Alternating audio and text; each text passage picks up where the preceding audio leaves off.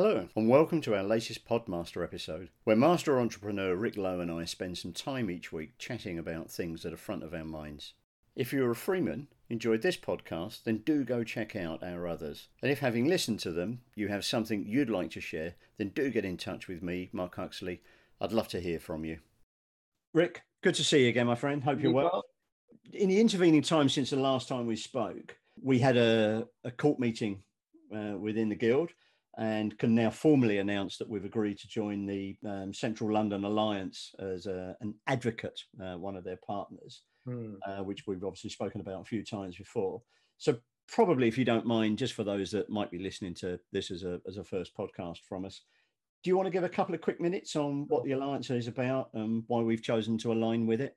Yeah, sure, Mark. And um, so Tony Matharu is a prominent business figure in the community, but he's also um, a freeman, uh, relatively new freeman to the Guild.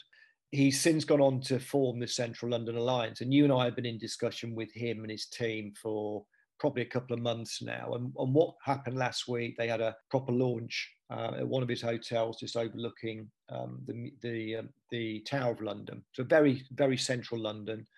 And they set out their strategy, um, their manifesto, if you like, of what they are choosing to do or trying to do to, um, to support business and the rebirth of and, and, getting people back to work and the economy, the rebirth of the economy. Now, just to read out what the Central underlines are, I mean, their, their, their ambition is it's a collection of London businesses, large and small, communities, charities, associations, and authorities who are pooling their resources and considerable influence to push for a faster and more sustainable recovery of the capital city. And our part in that is our court meeting last week, Mark, there's a unanimous decision to support Tony to get involved with the Central London Alliance. And it's my pleasure really to say that we're signing up to be an advocate, which means we'll get involved with, uh, you know, with the working committees and working parties within the Central London Alliance, which is apolitical, by the way. It's all about business and it's all about finding a way to spread a confident message and look for solutions. We know how difficult things are. We know that the tube, for example, the public transport is, I think, it's running at 32% of what it was this time last year. So there aren't people traveling back into work. We know that's not going to jump back to 100%, if ever.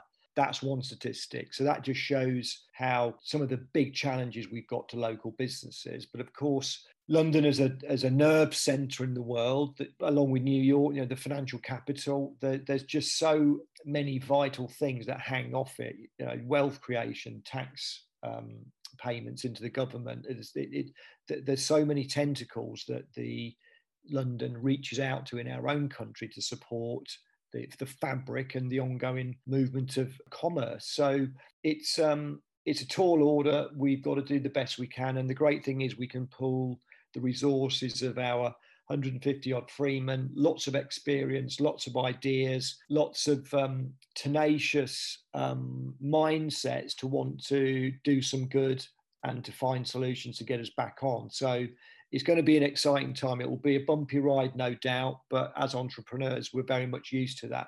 Yeah, and I think if there's ever a validation of why we need to do it, I mean, you know, Tony's very clear. He, he, describes what, what's happening in the capital as an existential threat if we don't get on the right side of it, and it, it could be, you know, an almost fatal blow to to, to Britain. And and you know, you and I often kind of share articles that we, we spot in newspapers, and uh, both of us being readers of the Sunday Times, there were three articles in there that I'll just read the, the, the, headlines for, which I think puts all of the, the perspective in there. Um, Luke Johnson writing an article under the name of London's Burning, Who Will Douse the Flames? Uh, you know, having a, uh, a, a, a, fair crack at the legislature of London and their, their lack of decisive action to, to, to yeah. really realise what needs to go on in the capital um, David Smith writing an article under the title of "A Question of Confidence" as we face a long six months. Um, you know, as, as, we we now fall back into a more lockdown position. You know, we, we just can't go back to a total lockdown. We've got to find a balance because if we don't, we're going to have a very very bleak cold winter.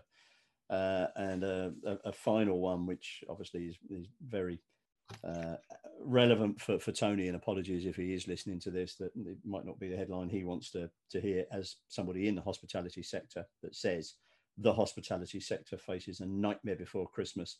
Fresh curbs spell a bleak winter ahead for restaurants, pubs, and clubs. Mm-hmm. I mean, all of which, you know, is awful, bleak, and sounds somewhat kind of fatal. But yeah. as for the reasons that you said, and, you, you, mentioned some stats, so I'll, I'll, just quickly pull out the ones. These were in the Luke Johnson article that uh, you know, London's 87,000 highest paid earners mostly work in the city and pay more than 20 billion pounds a year in income tax.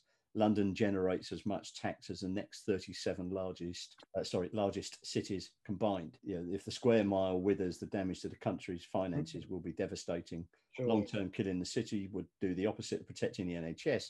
It would starve it of funding. Mm. London is the economic engine that drives our way of life, and the city's success lies at the heart of it. So, in a very bleak, you know, potentially pessimistic sort of way, that's what we're up against, as you said about the threat that sits yeah. out there. But in a positive way, it's just a proof point we've got to do something.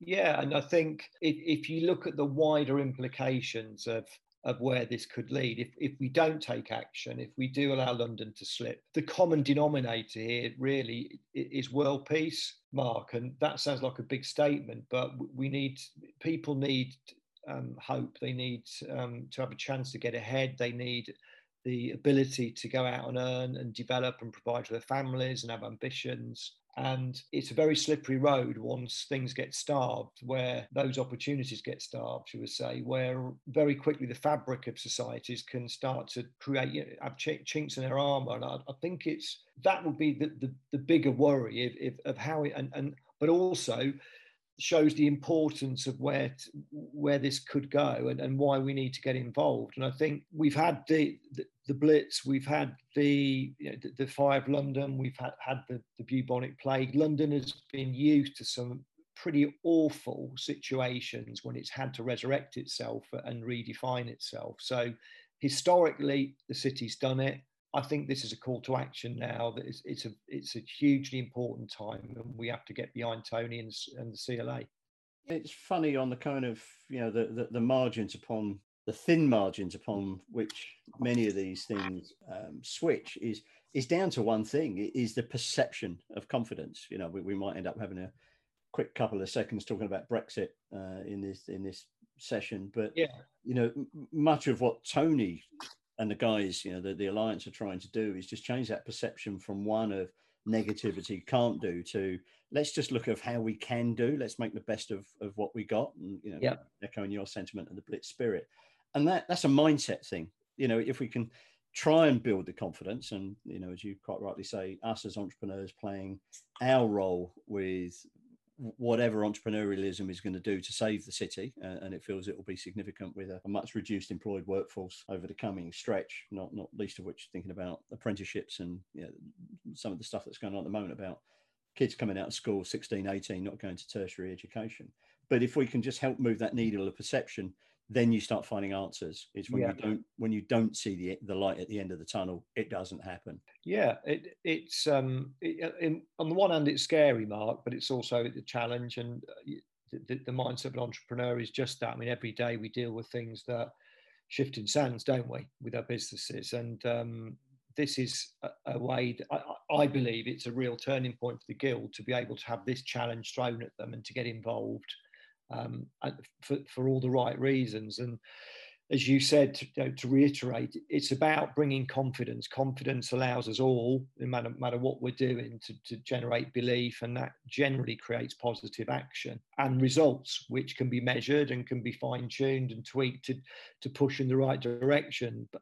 And I think there's so many disparate areas and and and and, and people and, and organizations and businesses in London. It's a great idea to, to pull those ideas and and and and, and mindsets to find the best way forward.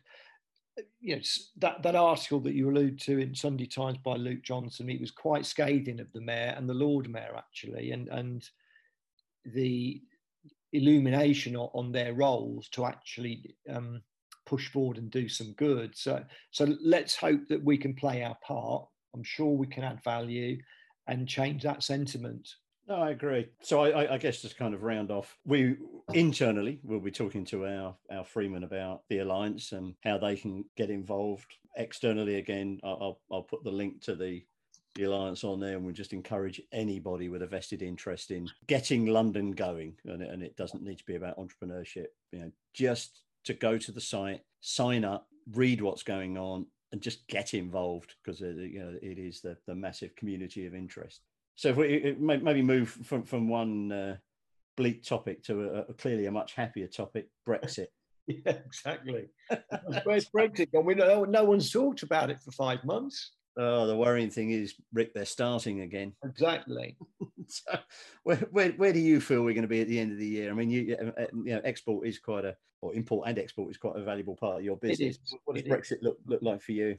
Look, I'm a glass half full person, Mark. I have to function with some measure of optimism. Um, that doesn't mean to say I'm unrealistic, but I sincerely hope and believe that they'll get a deal done of some nature to, to, to keep free trade. Um, I think it'll be a bumpy ride to the end of the year, but it's in everybody's interest. The thought of starting in January, and we all know how ill prepared is it 50% of businesses I was reading from the CBI haven't even really put any form of preparation into cross border trade and that's probably because we don't really know what to do. You know, what is going to happen? Is there going to be a duty applied to shipping goods into France from the UK or, or vice versa? So it's it's worrying. It has definitely been overshadowed by COVID, um, and we've got to prepare ourselves for for the next couple of months, three months, where we don't. Again, it's it's an unknown. It it, it comes back to the thing we were talking about earlier with with COVID and, and getting the UK back back upright again, Mark. It's a confidence aspect. Um, but so much depends on it. I think it will get front of house now in media. Um, as you said, it's, it, it's back on the agenda now for everybody. I'm confident they'll do something. I really hope they will.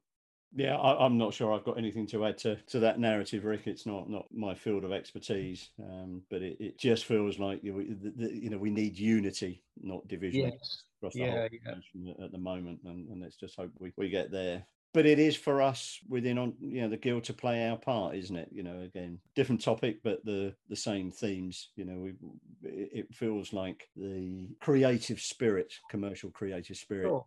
is and, going to come to the fore. And last week when you and I did um, interviewed Rod Aldridge, who's a prominent freeman, um, some of his thoughts were, were very relevant and obviously resonated with me. I'm sure yourself last week, where from his point of view is having um, entrepreneurship where you teach enterprise and entrepreneurship to to school kids and give them that hope and belief that they can go out and you know, be a force for good in the world. It's vital that as part of this whole conversation we've had today, really about you know, London and commerce and the country and getting getting the UK back upright, and then we talked about Brexit and the challenges, or let's say opportunities potentially that hopefully will bring. We cannot um, forget, or we, we can't lose the the fact of the importance on the youth and what we don't want is a whole demographic of disenfranchised people that emerge out of this year with limited uh, limited prospects and limited belief and limited confidence i think that'd be tragic because i think what we're trying to put in place is not just for next year and beyond. I think we've really got to realign the uk and, and london as we've been talking tonight to, to be fit for purpose for decades. So a lot of what we're going to be doing in the next three to six months, year, is um, uncharted territories. It's going to be exciting, but it's going to be a bumpy ride. But we, we've got to work together.